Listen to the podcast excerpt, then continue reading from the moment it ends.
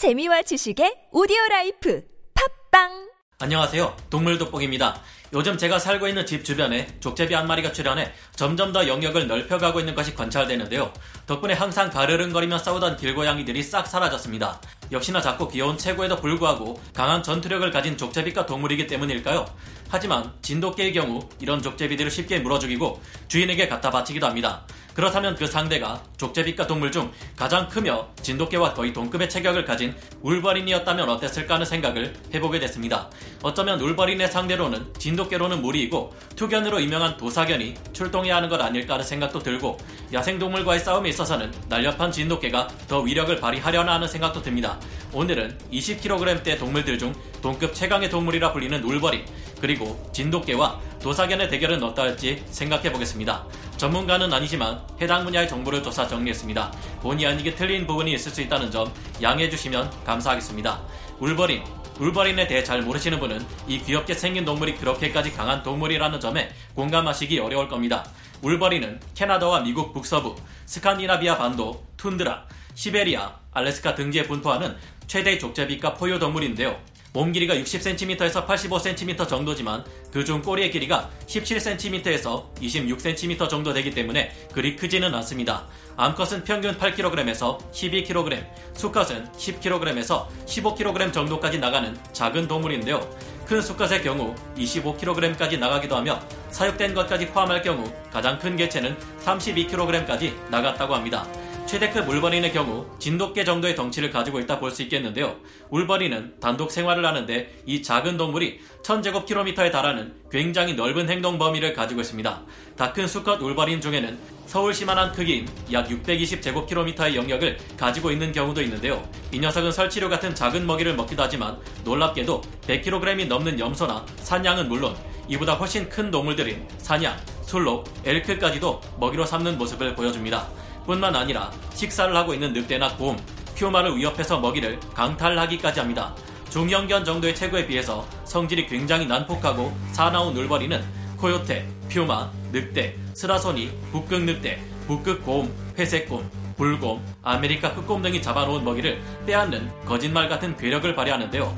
아주 오래된 목격담이기는 하지만 현지인에 의해 울버린이 최대 육상 포식자라는 북극곰의 목 부위에 달라붙어 급소를 공격하는 방식으로 북극곰을 죽여버렸다는 일까지 전해지고는 합니다. 울버린보다 작게는 3배에서 크게는 6배까지 더 큰 순록, 말코손바닥사슴, 아메리카 들소까지도 울버린을 경계할 정도입니다. 흔한 것은 아니지만 울버린들은 병에 걸렸거나 체력이 떨어진 상태의 순록과 같은 대형 동물을 그들이 자주 다니는 길목에 숨어 있다가 갑자기 기습하는 방식으로 종종 사냥합니다. 어떨 때는 자신보다 몇 배는 더 큰 사슴과 정면으로 맞붙는 깡을 보여줄 정도인데요. 울버리는 한쪽 발에 다섯 개의 발가락을 가지고 있으며 위턱뼈를 아래쪽에서 살펴보면 제일 안쪽에 있는 한 쌍의 어금니들이 90도 방향으로 꺾여 있는 것을 발견할 수 있습니다. 이 독특한 형태의 위 어금니는 울버린이 딱딱하게 얼어있는 먹잇감을 먹을 때 사체를 잘 찢어낼 수 있도록 해줍니다. 다른 포식자들로부터 먹이를 빼앗아 오래된 고기를 먹기도 하는 만큼 하이에나들이 그런 것처럼 강한 치악력을 가지고 있다는 것을 알 수 있는데요. 그런 만큼 울버린이 다른 맹수의 목을 휘감고 매달리거나 등 위에 올라타 급소에 해당하는 목뼈를 공격한다면 이는 목숨을 위협할 수 있는 치명적인 타격이 될 가능성이 높습니다. 하지만 그렇다고 해서 이들이 어떤 맹수도 상대할 수 없는 괴물 같은 존재는 아닙니다. 울버린이 휴만한 늑대는 물론 북극곰 같은 동물의 먹이까지 빼앗을 수 있는 것은 이들이 무서운 소리를 내 위협하거나 똥을 싸고 오줌을 갈기는 등 더러워서 피하게 만들기 때문입니다. 울버리는 스컹크처럼 아주 지독한 냄새를 발산하는 냄새 분비선을 가지고 있는데 이 때문에 스컹크곰, 더러운 고양이라는 별명으로 불리기도 합니다. 스컹크가 이 지독한 냄새를 방어에 쓴다면 울버리는 대형 육식동물의 먹이를 강탈할 때 사용하는 것이죠. 무조건 울버린이 휴만한 늑대를 이기거나 쫓아낼 수 있는 것도 아닙니다. 휴만한 늑대가 울버린을 죽인 관찰 기록은 존재하는 반면 울버린이 늑대나 퓨마와 같은 대형 맹수를 확실히 죽인 사례는 아직까지 단 한 번도 보고된 바 없기 때문에 냄새 무기만 사용하지 않는다면 강한 개들 입장에서도 상대할 수 없지만은 않을 것 같은데요. 그렇다면 울버린과 진돗개가 맞붙는다면 어떻게 될까요? 진돗개는 여러모로 야생의 늑대와 유전적으로 유사한 면을 보이는 변종입니다. 그래서 울버린과 진돗개의 대결이 어떠할지에 대해서 참고가 될 만한 사항이 바로 늑대와 울버린의 대결 양상이라고 할 수 있겠는데요. 늑대와 울버린이 싸우는 장면을 담은 영상은 몇 가지가 있지만 그중 비교적 선명하게 장면이 포착된 영상을 보면 늑대가 울버린을 물어 뜯으려 하자 울버린은 늑대의 주둥이에 매달린 채 늑대의 코를 물고 놔주지 않는 모습을 확인할 수 있습니다. 이 영상에서 확인된 바에 따르면 늑대는 울버린보다 최소 2배 이상 큰 체급의 상대였는데요.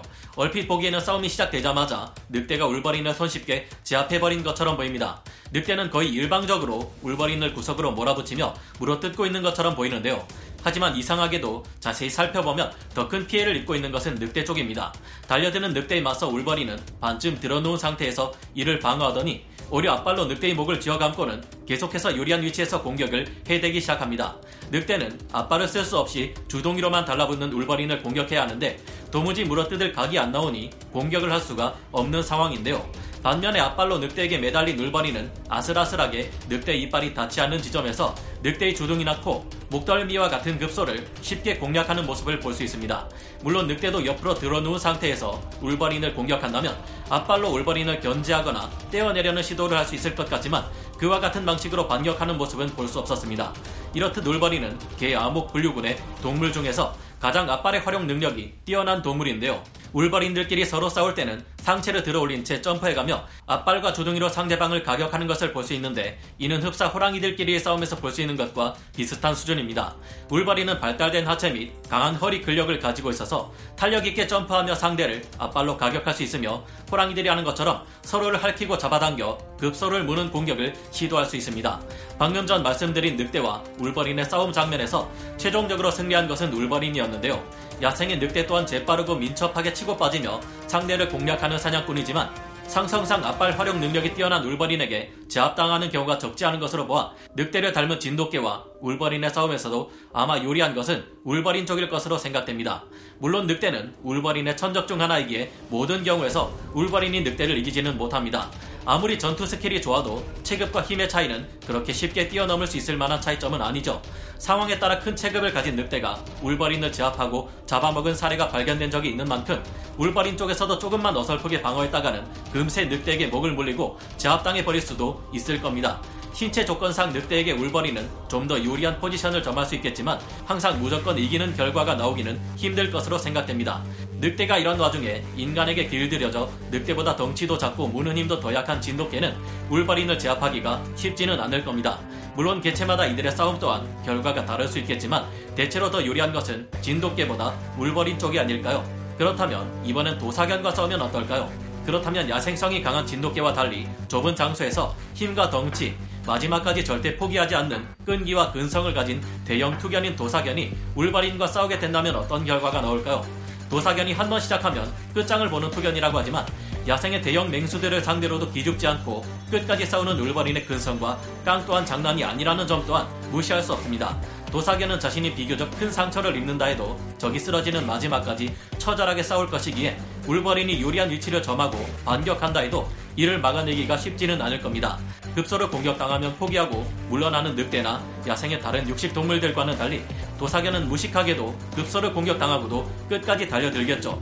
하지만 도사견과 울버린이 맞붙는다고 가정했을 때 울버린은 날카로운 발톱이 있는 앞발로 도사견이 공격할 수 없는 사각지대인 목덜미에 매달려 도사견의 급소를 공략할 겁니다.